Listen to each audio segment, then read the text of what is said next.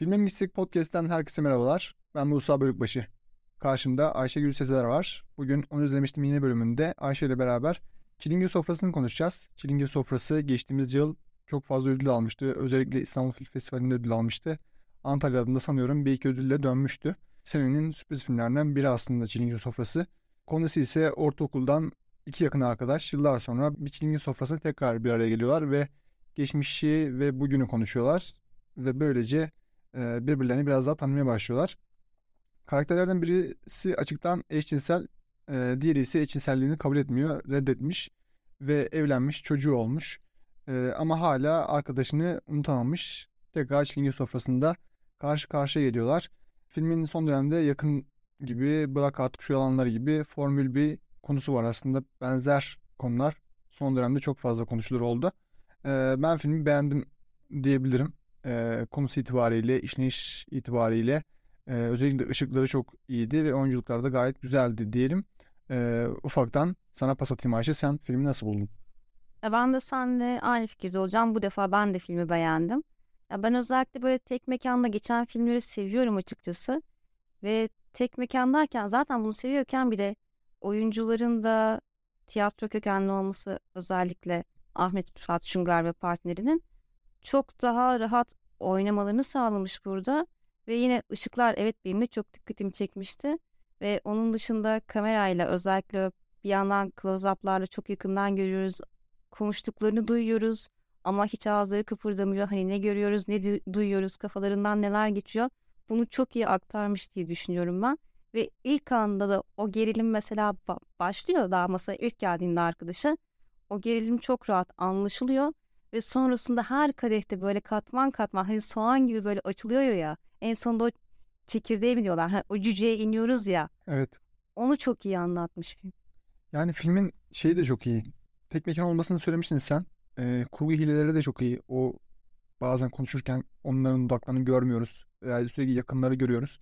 Yani o duygu geçirme anlamında çok başarılı film. Ve ilk andan şeyi anlatıyor aslında bize geçiriyor.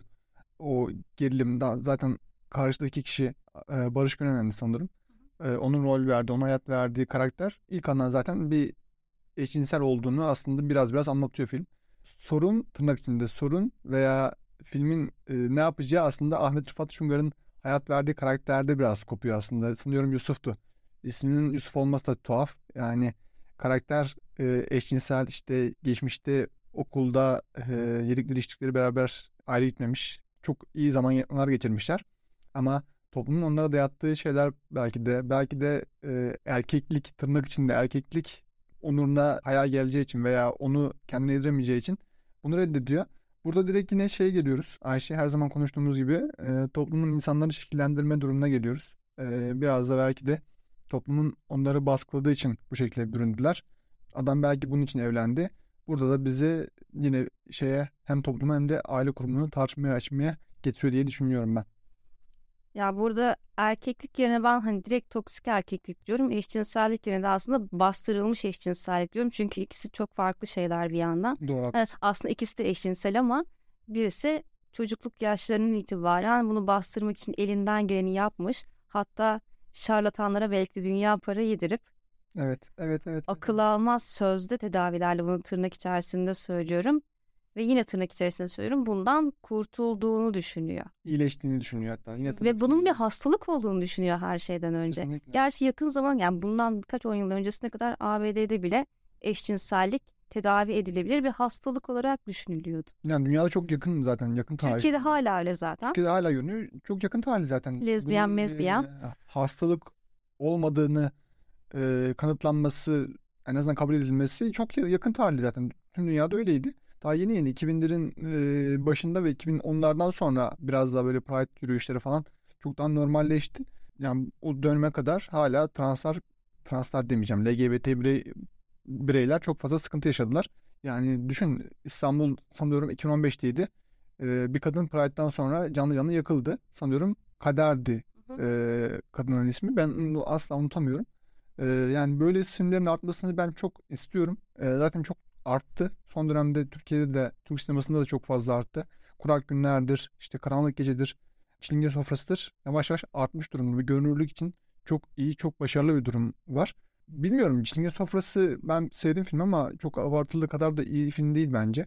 E, tek mekan olması, ışıkların olması, hikayenin e, kurulumu başarılı ama e, çok da puanlamada görürüz onu. E, çok daha yükselen bir film değil benim.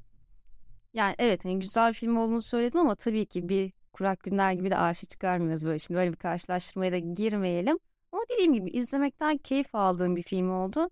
Bir de hakikaten cinselliğin bu kadar yoğun izlediği, izlenildiği bir film, hissedildiği bir film daha doğrusu. Ama hiçbir cinsellik içeren bir sahne de görmüyoruz. Bunu çok iyi başarmışlar ya. Evet. Yani bu LGBT plus filmlerinde insanlar şey takmışlar. Kurak günlerde geçen bir arkadaşla konuşuyordum. O söyledi. Yani niye sevişmiyorlar veya niye öpüşmüyorlar? Gerek yok ki. Zaten biz onların zaten karakterler de emin değiller. Buradan karak buradan kurak günlere geçmiş gibi oluyorum da e, karakterler bile kendilerinden emin değiller yani eşcinseller mi değiller mi? O emin değillik halini veriyor zaten Emin Alper. Burada da benzer bir şey var yani burada illa şey yapmaları gerekmiyor ki. Öpüşmeleri gerekmiyor ki. Ee, başka bir şey yapmaları gerekmiyor. O kadar her şey ayan beyan o kadar o gerilim hissediyorsun ki. Yani heteroseksüel olarak düşünün. Mesela şu an bu podcast dinleyen heteroseksüel olarak düşünsünler. Hoşlandığınız bir kadından veya e, ona haz duyduğunuz bir kadının yanına geldiğinizde konuştuğunuzda bir gerilim olmuyor mu aranızda? İlla biz e, onların seviştiklerinde veya birbirine dokunduklarında mı aşık olduklarını anlıyoruz? Anlamıyoruz. Bu aşk biraz böyle bir şey yani. Yani böyle şeyler ancak Netflix'te olur. Aynen öyle. Bunu da Netflix'te konuşmuştuk. Yapımdan çok konuşuyoruz zaten. Netflix'i çok gömüyoruz. Ama dediğim gibi Ayşe'ye çok katılıyorum ben bu durumda. Böyle şeyler Netflix'te olur. Ee, ama Netflix'in de belli başlı yapımlarında bunları görmüyoruz. İyi yaptığı şeyler de var. Mesela benim çok sevdiğim Sex Education'da hı hı. E, bu çok iyi yapılıyor. Diyeyim konuyu dağıtmayayım. Tekrar Çilingir kafasına dönelim. Ayşe devam edelim seninle.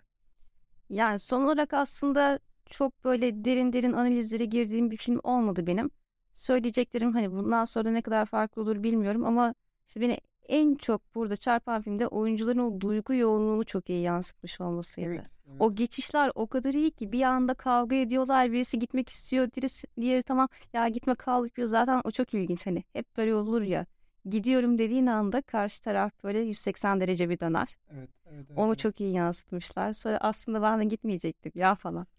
Duygu geçişleri çok iyiydi. Oyuncular da çok iyi oynuyorlar. Oyuncular. Ben bu kadar beklemiyordum. Ahmet Rıfat Şungar'ın daha önceki yapımlarını izlemişizdir. Sen de izlemişsindir. Ben de izledim.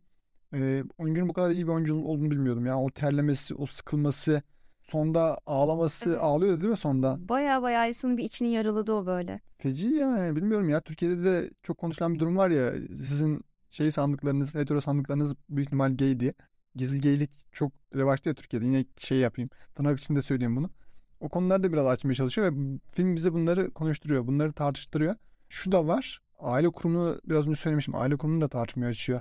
Bizim aile dediğimiz imza atıp biriyle aynı eve girmek veya imza üzerinde devletin karşısında evli olarak görünmek mi? Çocuk yapmak mı? Yoksa sevdiğin kişinin yanında durmak mı? Cidden seni anlayan, kalp atışlarını hızlandıran kişi mi? Yani aile dediğimiz tam olarak ne? Yani Türkiye'de ve dünyada pek çok ülkesinde hala yasal değil bu e, eşcinsel evlilikler ama e, buradaki aile kurumunda cidden ama tartışmaya açıyor film. Yani kesinlikle ya belli ki mesela Ahmet Rıfat Şungur'un oynadığı karakter adam evden kaçmak istiyor. Hakikaten işte yeni çocuğu olmuş falan o bıkkınlığı görüyoruz onda. Ama işte o liseden arkadaşını daha doğrusu unutamadığı aşkını beklerkenki haline bir baksana nasıl gergin böyle ve hiç ayrılmak istemiyor. Bir tane daha bir tane daha hadi bir de bir cila biraz. Biraz önce dedim ya biraz daha heteroseksüeller anlasın diye örnek veriyorum bunu. Ee, ilk aşık olduğunuz şeyi düşünün veya aşık olduğunuz kadını veya erkeği düşünün.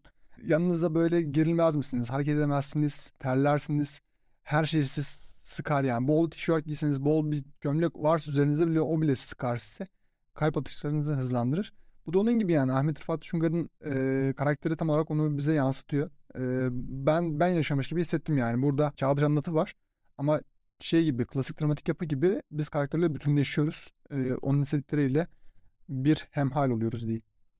Yani ben bir de hani Ahmet Rıfat Şungar daha çok hep böyle işte stresli, gergin, her an bir gerilim yaşamaya hazır rollerde daha çok düşünebiliyorum. Yani mesela bir holding patronu olarak düşünemiyorum ben bu adamı. Yani orta rollerde bir insan zaten öyle o kalibrede bir insan ama e, bu kariyerin bence zirvesi ya. Hep yan rollerde oynadı. Burada ikisi de başrol. Yan... Maymun'da da çok iyi. Zaten asıl çıkışı orada yapmıştı. Evet, evet, evet. Yan rollerin aranan isim aslında Ahmet Rıfat Şungar ama burada tabii ki başka bir e, atılım yapıyor. Umarım kariyerinde daha farklı şeyler yapar diye düşünüyorum ben. Ee, ufaktan toparlayalım istersen. Son Toparlayalım. sözlerini alalım. Ya son sözlerim dediğim gibi hani sevdiğim, keyif aldım ama çok da arşa çıkarmayacağım bir filmdi. Duygu geçişleri için zaten bayağı iyi yorumlar yaptım. İstersen buradan bir puanlamaya geçelim. Olur. Puanlama yapalım. Kaç veriyorsun? 6,5. 10 üzerinden 6.5. Ben de 7 veriyorum. 7 hak ediyor bence. En azından benim nazarımda 7 hak ediyor falan diyormuşum. Bu defa şey işin içinde Atıf Yılmaz olmadığı için sadece filmin kendisine puan veriyorum. Kesinlikle. Yani bir de reklam estetiğinde bir şey yapılmamış. Hikayeyi de önem vermişler. Işıklar da güzeldi. Ee, onun için ben de 7 verdim diyelim. Ufaktan programı kapatalım. Evet bugün Ayşe ile beraber onu izlemiştim yeni bölümünde. Çilingir sofrasını konuştuk. Başka bir programda görüşmek dileğiyle. Hoşçakalın.